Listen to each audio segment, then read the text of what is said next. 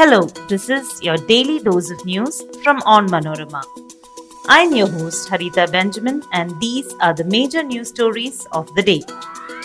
Pinarayi involved in anti-national activities at U A E consulate, says Swapna Suresh.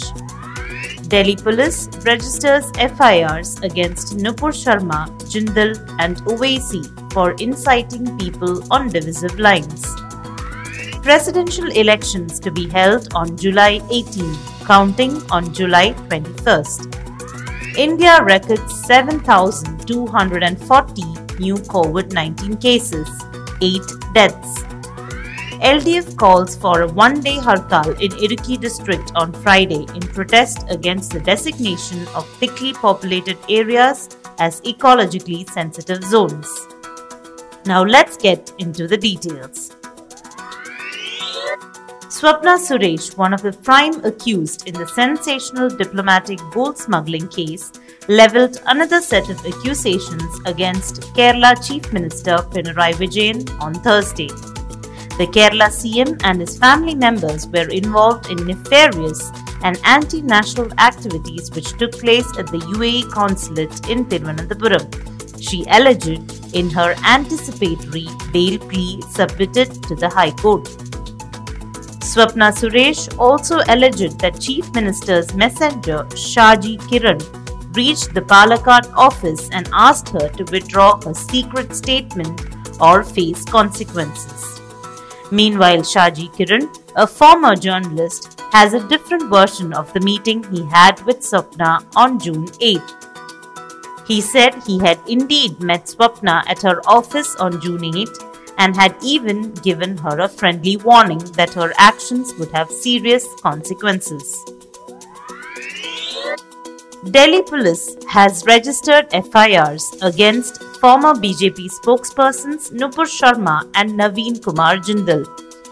A I M I M Chief Azaduddin Owaisi, controversial priest Yati Narsinganan and others for allegedly posting and sharing messages on social media against the maintenance of public tranquility and inciting people on divisive lines. Notices will be sent to the social media intermediaries for the details. Earlier, Delhi Police had provided security to Nupur Sharma and her family after an F I R was registered on a complaint that she was getting death threats over her controversial remarks on Prophet Muhammad.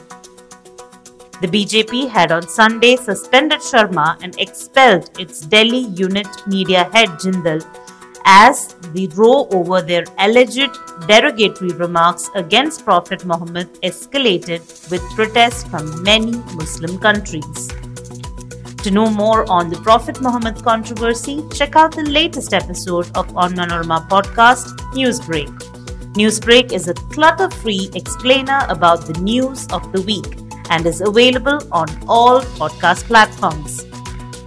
Now back to Daily News Dose. The presidential elections will take place in the parliament and premises of assemblies on July eighteenth, Chief Election Commissioner Rajiv Kumar said on Thursday. The counting of votes will take place on July twenty-first and the new president will be sworn in on July twenty-fifth. Rajya Sabha Secretary General will be the returning officer.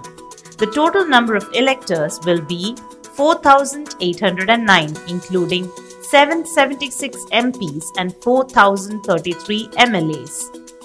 The president is elected by the members of the Electoral College, consisting of elected members of both houses of parliament and the elected members of the legislative assemblies of all states, including the National Capital Territory of Delhi and the Union Territory of Puducherry. The nominated members of either Rajya Sabha and Lok Sabha or legislative assemblies of the states are not eligible to be included in the Electoral College, and therefore they are not entitled to participate in the election. India records seven thousand two hundred forty new COVID nineteen cases. The single-day rise in new coronavirus infections in the country was recorded over seven thousand after ninety-nine days, registering around thirty-nine percent jump in daily cases, while the daily positivity rate crossed two percent after one hundred eleven days, the Union Health Ministry said on Thursday. A total of seven thousand two hundred forty infections were recorded in a span of twenty-four hours, while the death toll has climbed to over five lakh with eight fresh fatalities. The active cases have increased to thirty-two thousand four hundred ninety-eight, comprising zero point zero eight percent of the total infections. Both the L D F and the U D F have called for a one-day hartal in Idukki district of Kerala in protest against the designation of thickly populated areas as ecologically sensitive zones. The L D F called for a hartal on June tenth from six a.m. to six p.m. while the U D F hartal will be on June sixteenth from six a.m. to six p.m. Meanwhile, the state government has decided to file a review or amendment petition on July twelfth with regard to the recent Supreme Court order mandating one kilometer ecologically sensitive zones around national parks and wildlife sanctuaries. That brings us to the end of today's episode. Be sure to come back tomorrow. As always, thank you for listening to Daily News Dose.